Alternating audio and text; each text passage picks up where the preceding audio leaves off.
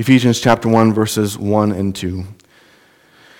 Paul, an apostle of Jesus Christ by the will of God, to the saints who are in Ephesus and faithful in Christ Jesus.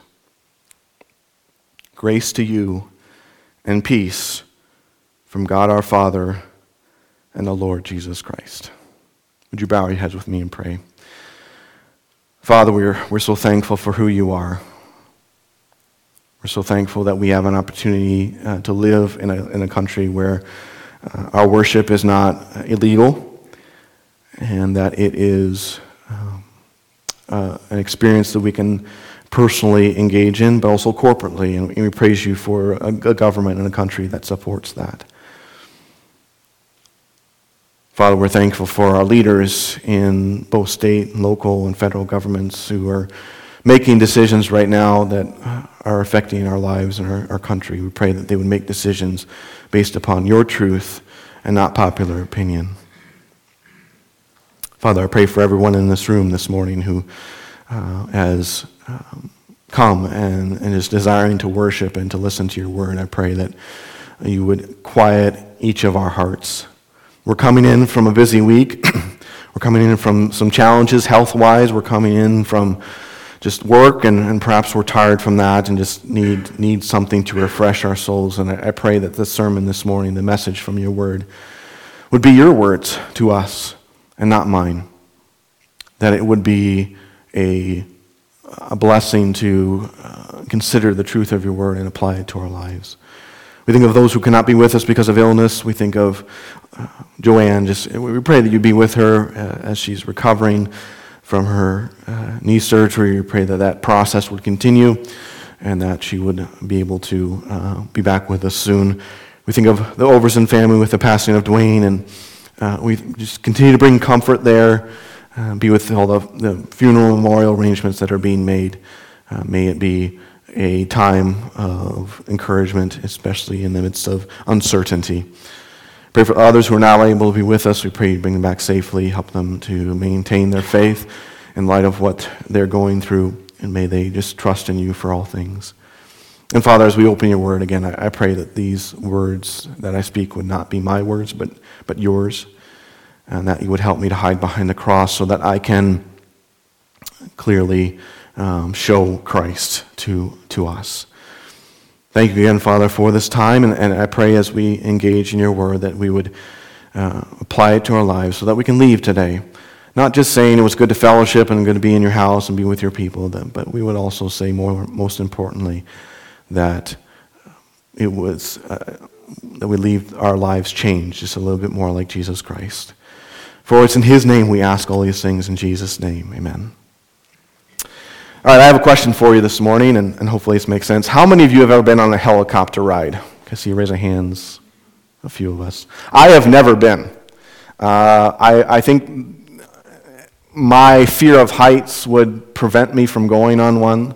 I do have a fear of heights, and, and airplane, airplane rides are tough for me at times.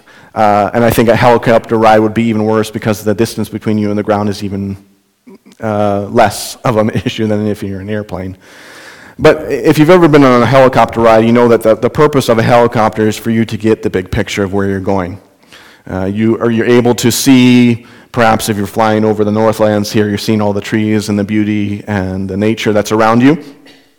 And perhaps if you're, if you're fortunate, you see some animals that are, are going around if you're at a, at a right height. But it's hard for you to see the little, little bits and pieces of life that go on if you're in a helicopter ride. You get to see the big picture. You don't really get to see uh, the intricate parts of life that are happening below you. You get to enjoy the scenery and the whole big picture that's in front of you.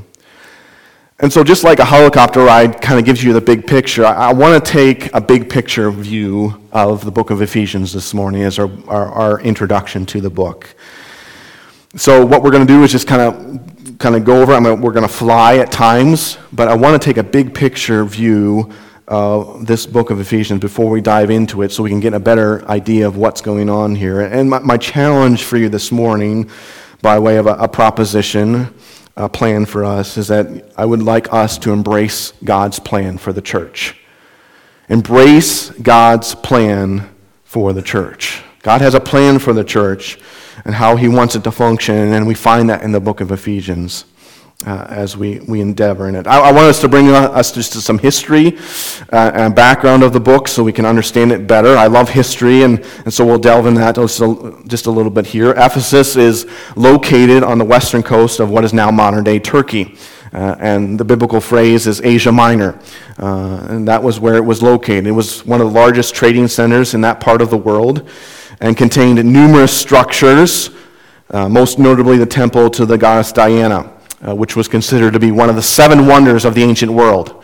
Uh, and was truly something that was uh, visited by people and just stood back in awe of that structure. Uh, the city's religions were many, uh, but most recognizable is this worship of Diana, which was uh, very prevalent in the life of the Ephesian church of Ephesus. she was considered to be the goddess of fertility and childbirth, so that was kind of her thing. Uh, that was her dedicated uh, time. Uh, but her worship may have included uh, prostitution in that effort, but there's much, little known to the worship practices at that time. But it was considered to be a huge uh, worship emphasis there. For the Apostle Paul, who wrote the book of Ephesians, he, he visited there early in his second missionary journey. You can find that in Acts 16. Uh, he did not stay long in that area, but stayed for a while, but then left to go on to other uh, towns, but left, uh, as we are familiar with, Aquila and Priscilla to work in that city. And, and you know that Aquila and Priscilla were very vital in that ministry, uh, even to the point of taking Apollos, who came in later and was familiar with the teaching of the, uh, John the Baptist, and, and they took him and taught him about the scriptures, and he eventually became a powerful evangelist in that area. The second time that Paul visited Ephesus was during his third missionary journey, and that was a, a period of, of two, over two years where he did miracles, preached the word of God, and encountered opposition. Uh, Acts 19 really sums that up, uh, his ministry of two years in Ephesus. Then his one final interaction with the church uh, personally was in Acts 20 when he met with the Ephesian elders before going on to Jerusalem, which eventually began his round of prison uh, sentences.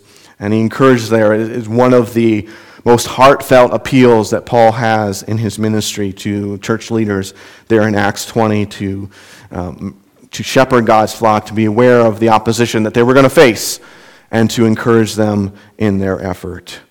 And so, as we go through the book, again, we're going to take a big picture look. I have seven questions that I'm going to ask and answer in the same breath that will help us to understand uh, the book as a whole. The first question from verses 1 and 2 is What is the purpose of the book of Ephesians? What is the purpose of the book of Ephesians? And the answer is the purpose of the book is to instruct the church of Christ. You notice there in verses 1 and 2, Paul is writing to the church. He calls himself an apostle by the will of Jesus Christ, by the will of God. And so God used Paul to write this book uh, to further his purposes for the church. You'll notice that Paul did not write his own message, but Paul instead was a messenger of Christ and inscribed the message that God had for the church. And God has a specific message for the church, doesn't he? Uh, we can read this in Matthew 28 19 and 20 when Jesus comes and gives his, his disciples, his apostles, some instructions as they're about to go out. He says, Go and, and teach all nations and baptizing them, making disciples. That's what the church is to do. So there was specific instructions that Jesus gave at that time, and, and Paul is giving, continuing that pattern of giving specific instructions, God's message to the church. Uh, and Paul is ordained of God to do that, in, in, uh, as he is just demonstrated by the will of God, pointing that this is what God wants to happen in his life at this point in time. Paul is in prison at this time. He doesn't have the opportunity to go to Ephesus, but he instead takes time to write them a letter as God has pushed him in that, in that effort to fulfill a desire that God has for the church.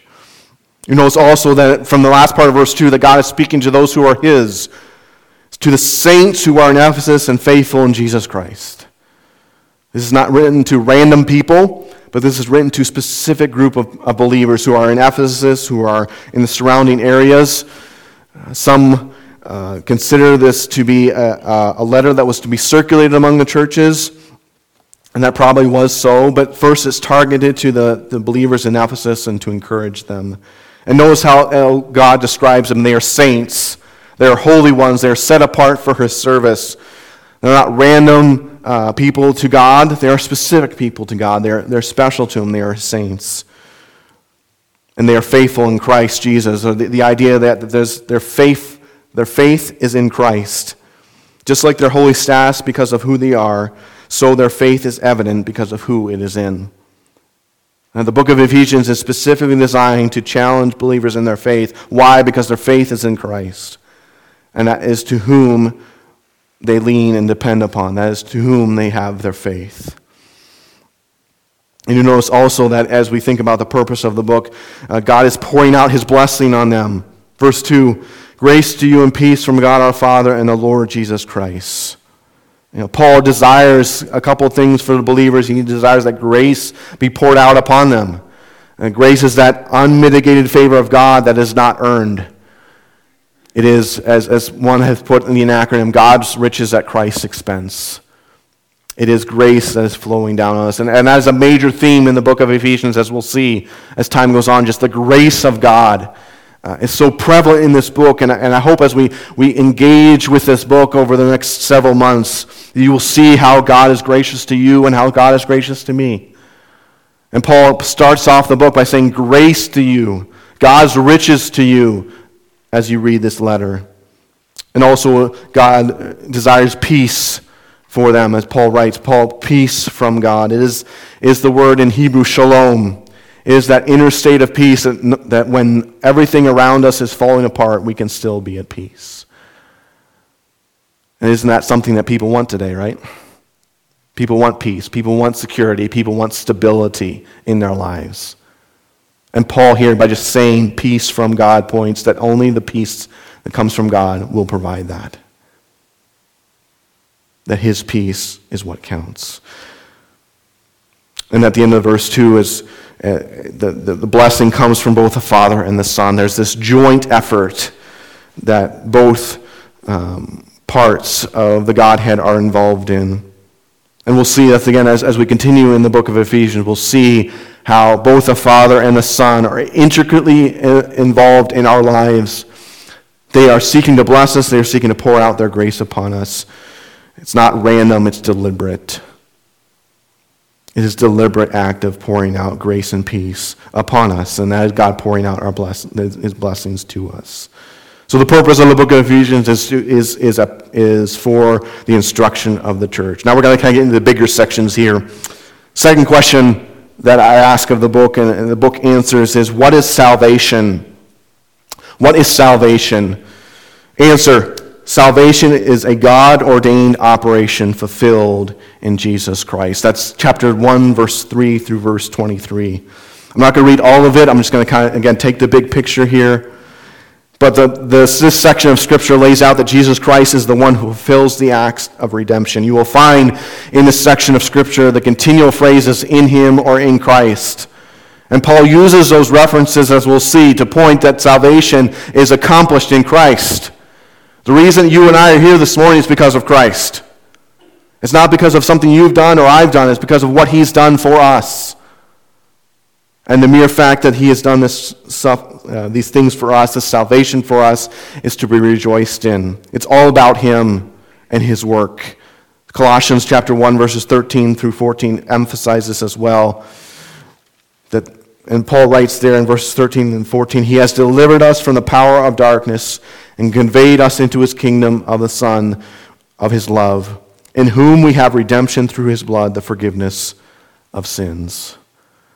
And I hope as we will dive into this section next week, that you will see it is Christ who guides our life and one who has given us salvation.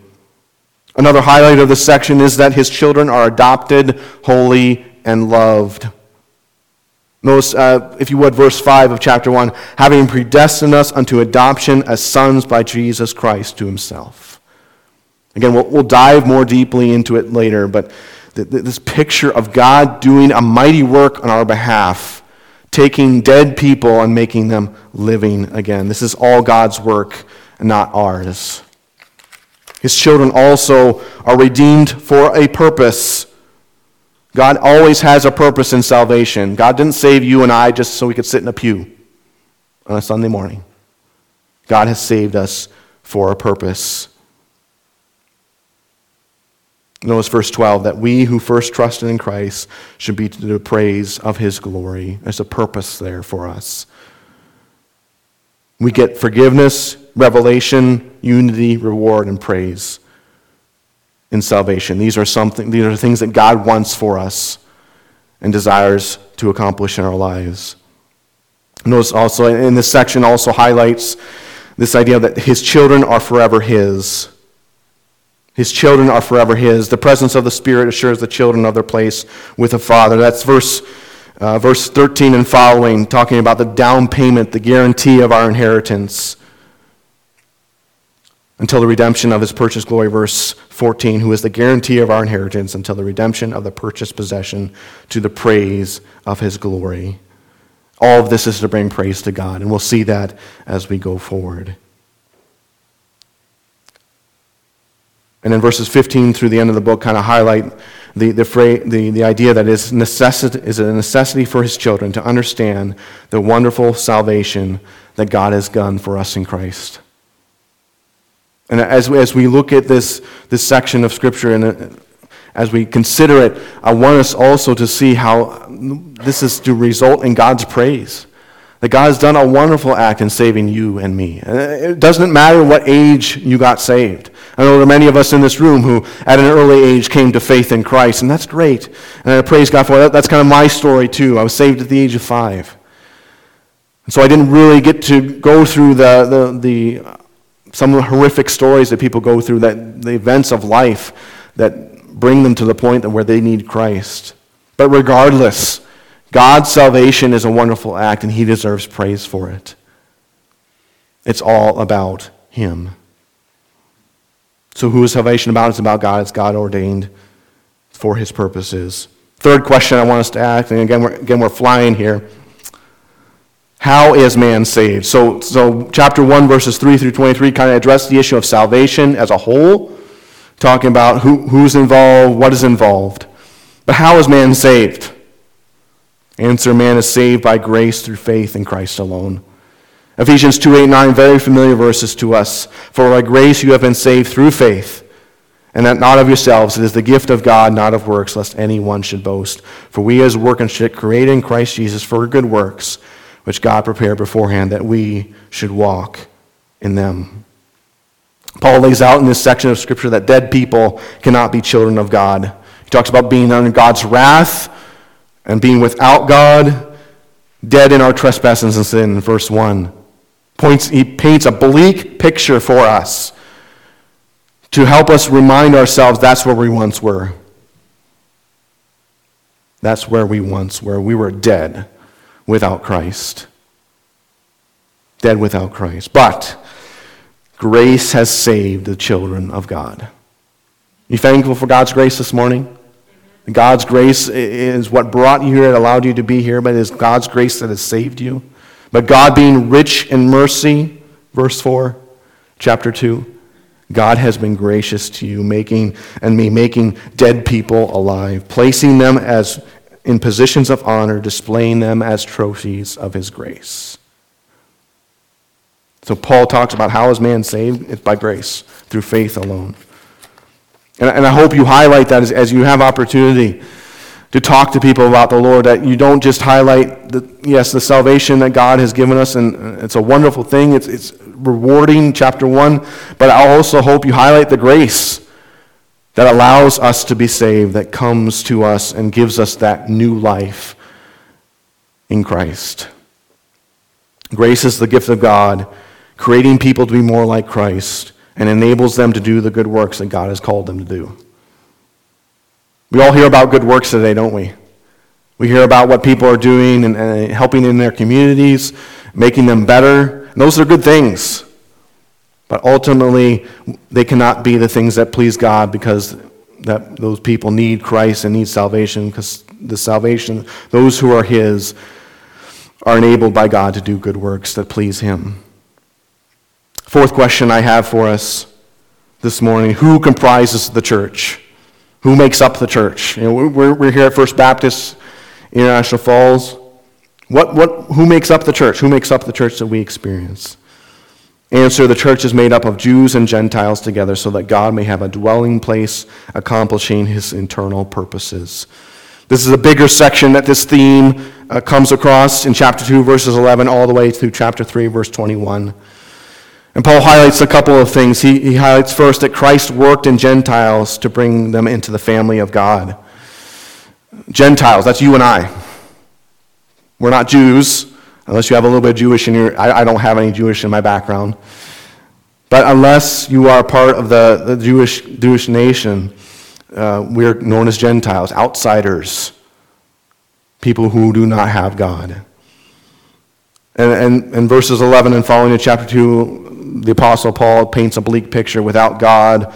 Uh, notice um, verse, verse 11, therefore, remember that you, once Gentiles in the flesh, who are called uncircumcision by what is called the circumcision made in the flesh by hands, that at that time you were without Christ, being aliens from the commonwealth of Israel and strangers from the covenant of promise, having no hope and without God in the world. And Paul points to this bleak picture of the, for the Gentiles to help them to realize that you had nothing. There was nothing that you had that could have attracted Christ to you, but you, you were without him. The only way you could be with him is to convert to Judaism, and there was a whole process for that, and there was just lengthy things that you had to go through. You stood outside looking in. But yet, God through his son, brought the Gentiles from being outsiders to being insiders, to being part of his family. Christ abolished the physical and spiritual connections, distinctions between Jews and Gentiles. So now he has become the cornerstone upon whom, upon which the new body grows through the work of the Spirit. God takes Jews, Gentiles, and makes them one. So now they're one new body in him. He takes them and makes the church. Notice also that, that, that, God ordained this truth to be proclaimed to all the Gentiles. Chapter 3 talks about Paul's side of things. Uh, look at verse 6 that the Gentiles should be fellow heirs of the same body and partakers of his promise in Christ through the gospel, of which I became a minister according to the gift of the grace of God given to me by the effective working of his power. Paul uses this section to highlight this mystery of Jews, Jews and Gentiles coming together in one body. And he, said, he says, I have a privilege to be a part of this. That is the goal that God has given to me. That's the mission that God has given to me. So Paul embraces that and helps Gentiles to see that what God has done has been truly of him and not of them. Gentiles now can understand the vast riches of Christ and the wisdom of God. They no longer are darkened in their understanding, they're now enlightened so that they have the opportunity to understand what God has done for them. And he's literally describing you and me. And God has taken us and given us an understanding of what he's done for us in Christ so that we can praise him for that effort that he has done. And at the end of, uh, at the end of chapter 3, God has the power to grant to the Gentiles to know the love of Christ that has done so much for them. Look at verses 20 and 21. Now unto him who is able to do exceedingly abundantly above all that we ask or think. I love that phrase. God can do so much more than we can we give him credit for. According to the power that works in us, to him be glory in the church by Christ Jesus to all generations, forever and ever. Amen. Paul highlights God's immense love that has shown to the Gentiles through his power. The only way that we're able to understand these truths is by God himself. And God's working in us. And the depth of his love is so wide and vast. It brings John 3:16 out to a whole new light. The depth of love that God has for us. And he is to be praised for all that he has done for us forever and ever. If, if you and I just spend eternity praising God for what, how He's taken dead sinners and made them a part of one new body, that's enough. God has given us life and given us a new family because of what He's done for us in Christ. The fifth question that I want to ask from the book of Ephesians and I think it answers, is what does God desire for the church? Now we're, now we're getting, uh, if you're familiar with Paul, uh, Paul writes most of his letters, if not all of his letters, in a simple format. He talks about doctrine or truth first, and then he talks about practical. How, how does this work? How, what does this look like? So, what does God desire for the church? He desires that the church live like Christ. Chapters 4 and 5 talk about this, all the way to verse 21 of chapter 5. What does God desire for a church? He desires that the church live like Christ. First, in verses 1 through, 1 through uh, 16 of verse chapter 4, they, they live unified. They're, they're striving for unity with one another. They, they go through the, they experience humility, long suffering, patient love. Because we all have one God to worship, therefore we should be unified in that effort. Unified and, and be united together. There are too many churches today who are split, who are not unified, not walking in unity because they're arguing over this thing or that thing. And Paul says to his, his readers, the Ephesian church, No, you walk worthy, verse 1, of the calling wherewith you are called. Keeping, verse 3, endeavoring to keep the spirit of the, to keep this unity of the Spirit in the bond of peace. Believers are also called to exercise their spiritual gifts. That's chapter, uh, verse 7 all the way down to verse 16 spiritual gifts. We'll get into that in depth. But the whole point of the spiritual gifts is so that we can contribute to the, the work of the church. Spiritual gifts are not meant for, our, for the each individual alone. They're supposed to be used so we can be solidly grounded and minister effectively. Again, there, there are many churches they, who overemphasize spiritual gifts as some sort of spiritual power. Well, the scriptures do not uh, disregard that. They instead point that spiritual power in another effort, and that is to grow the church. Believers are also walk like the new man. Uh, notice uh, chapter 4, verse, uh, let's look verse 20. But you have not so learned Christ, but if indeed you have heard him and have been taught by him, as the truth is in Jesus, that you put off concerning the conduct the old man, which grows corrupt according to deceitful lusts, and be renewed in the spirit of your mind, and that you put on the new man, who which was created according to God in true righteousness and holiness. We're not to act like our old life. We're to act like our new life that is concerned with righteousness and true holiness. And I hope as, as we dig into this section, I hope we see that, that, that our actions should reflect Christ and not the old lifestyle. The new man also reflects the working of the Spirit and this idea of living like Christ. Verses 25 to the end of chapter 4 just talk about, okay, what does life in the Spirit look like? What does spirit controlled people look like? They're angry, but they don't sin. They don't steal, but they rather they work. They don't grieve the Holy Spirit of God. They put away all evil communication, all evil speaking, and instead they are kind to one another, tenderhearted, forgiving one another, even as they have been forgiven in Christ. That is the new man. That is the way God wants us, how God wants us to live. The new man also is about love. Starting chapter 5, Paul says, Therefore be imitators of God as dear children and walk in love, live in love. The believers follow God's example for love, and they are not like the unbelievers who do not know how to love correctly. They also walk in light. For once you were darkness, verse 8 of chapter 5, but now you are light in the Lord. Walk as children of light. Be the person who's different. Be the person who is not like the old lifestyle, not like the world around us, which is full of darkness, but instead be light. And, and in being light, we expose the works of darkness. Be a wise man, Paul also says. Walk in wisdom See that you walk, verse 15, chapter 5. See then that you walk circumspectly, not as fools, but as wise, redeeming the time because the days are evil. We are to be wise believers in Jesus Christ, walking in wisdom, so that we can, instead of being controlled by outside influences, we are instead controlled by the Spirit, and we engage in encouraging communication with one another, singing, making melody in our hearts to the Lord. being thankful, and being submissive to everyone in, in the fear of God. So, what, what, what, is, what does God desire for the church? He desires that we live like Christ. Sixth question I have for us that the book of Ephesians answers for us. What does God desire for relationships in the church?